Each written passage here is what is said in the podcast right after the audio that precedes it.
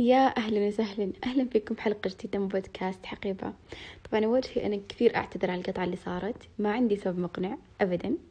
بس تعرفون اللي يقولون طول الغيبات جايب الغنايم فإن شاء الله جايبة غنيمة طمنوني عليكم كيف كانت إجازتكم؟ شلون قضيتوها؟ طبعا أنا قطعت مع بداية الإجازة رجعت مع بداية الدوامات فإن شاء الله أن بعد دواماتكم تكون حلوة.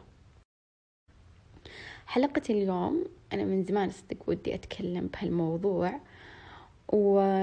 وكثير سمعت هالكلمة منتشرة كلمة خيرة وإن أي شيء فعليا قاعد يصير لنا مو نفس الشكل اللي إحنا نبيه نسميه خيرة. فخلونا نعرف كيف ومتى نستخدم هالمصطلح ومتى فعلا يكون خيرة. طبعا مصطلح خيرة هو أنك أنت يكون عندك شيء وبعدين يصير ظرف يغير هالشيء لشيء ثاني أو ممكن يلغيه. أنت تبي هالشيء كثير تبي بس ما يصير. هنا تقول عن الشيء إنه هو خيرة. وممكن إنك أنت تطول على ما تعرف إن هذا الموضوع خيرة لك. يعني زي مثلا بالجامعة بما أننا فترة تسجيل سجلت بتخصص معين ما انقبلت فيه قبلت بتخصص ثاني. أنت أكيد إنك بتزعل وبتتضايق وإنك تبي هالشيء بس ما صار. تدرس تكمل عادي. لما تتخرج راح تستوعب إنه من جد خيرة ممكن التخصص هذا يكون كثير مطلوب. ممكن تلاقي وظيفة بشكل أسرع. هنا بيصير من جد أنت تستوعب إن كل اللي صار وإنك أنت ما انقبلت بالتخصص اللي كنت تبيه. وانقبلت بتخصص ثاني هو خيرة لك لأن في شيء أفضل صاير لك. زي ما قلت لك إنك تلاقي وظيفة بشكل أسرع أو يكون مطلوب. ومن هالحكي. خلونا نفرق بين كلمة خيرة وتسويف. في فرق كثير كبير. التسويف هو إنك أنت اليوم مثلا المفروض تسجل حلقة بودكاست. صار إنك أنت اليوم ما ما ما سجلت الحلقة عقب ما سجلت الحلقة. مر أسبوع أنت شهر أنت ما سجلت الحلقة. عقب شهر لا تقول خير إني ما سجلت الحلقة. هذا اسمه تسويف. ابدا مو بخيرة. كيف بيكون الموضوع خيرة؟ خيرة إذا أنت سجلت حلقة كاملة ومثلا حذفت أو المايك كان مو شغال آه هنا بيصير إيوه خيرة وممكن إنك لو نزلت حلقة بعدها تنجح أكثر من الحلقة اللي أنت مسجلها قبل. ممكن يكون في مواضيع ما طرقت لها بالحلقة الأولى فيصير بالحلقة الثانية أنت تعمقت بالموضوع. هنا بيكون خيرة لأن شيء ومكانه شيء. بس إن شيء وأنت تأجله وبعدين تجي تقول خيرة أبدا مو معناته خيرة. وخلونا نستوعب أن ربي ما راح يحطك بمكان إلا هو عارف قدراتك وعارف أنك أنت قادر. لو صار شيء أنت فعلا ما كنت تبيه وصار خلاص. الظروف اجبرتك على هالشيء أو صار هذا الشيء بسبب الظروف اللي حولك هنا نقدر نقول أن ربي عارف كويس أنك أنت شخص تقدر. بداية العشرينات نبدأ صدق ندور على الاستقرار أن أنا أبي أتخرج أبي أجيب نسبة أبي أدخل تخصص معين أدخل تخصص معين يصير فيك. أبي أتوظف عقب ما تتوظف يصير فيك أبي أتزوج عقب الزواج يصير في عائلة عقب العائلة في أشياء كثير أنت مسؤول عنها. أشياء وراء أشياء وبتلاقي أنك أنت أساسا مو مستقر صدق. وتحاول أنك أنت كثير تبحث عن هذا الاستقرار. خلني أقول لك أن الاستقرار صعب لأن إحنا طول حياتنا قاعدين نركض ولكن مو بصعب يعني إن إحنا ما راح نستقر لا.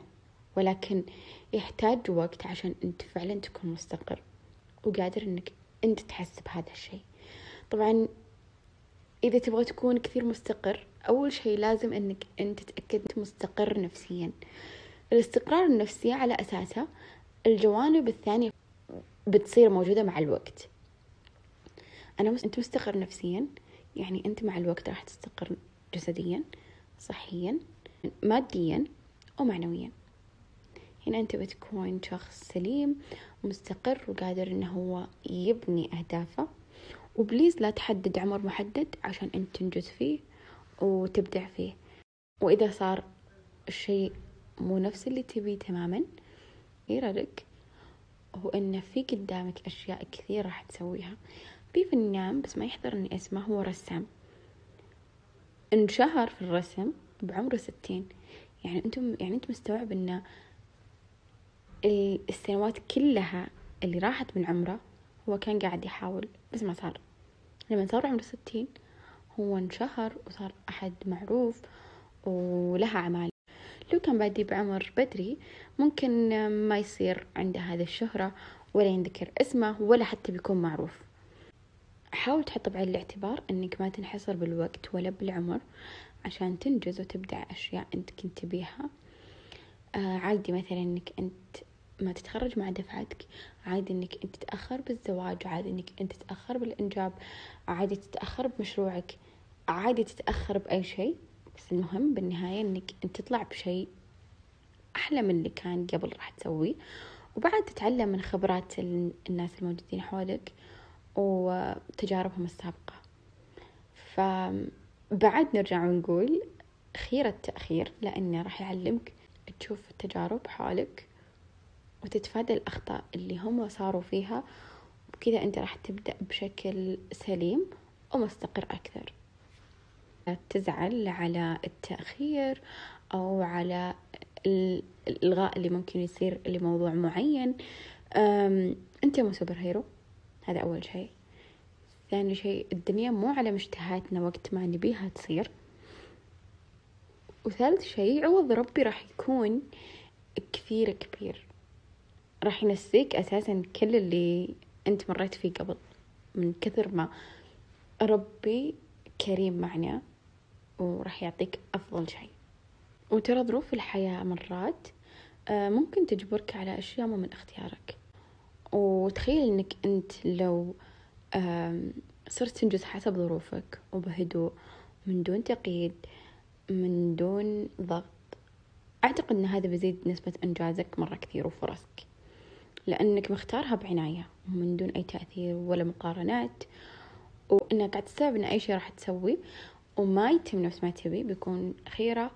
في عوض أكيد لهذا الشيء من الله يعني. وتستوعب كلمة خيرة وما تسوف أبدا أي شيء تبيه وعادي إنك أنت تتأخر بأحلامك أيوة وتتعلمها حتى جايز عشان توصل لنتيجة آه، مرضية تماما لك. وأكيد بتكون وصلت للي تبيه بأقل خسائر من كل النواحي. أتمنى لكم يوم سعيد وحياة مليانة خيارات جميلة وأكثر استقرار يا رب.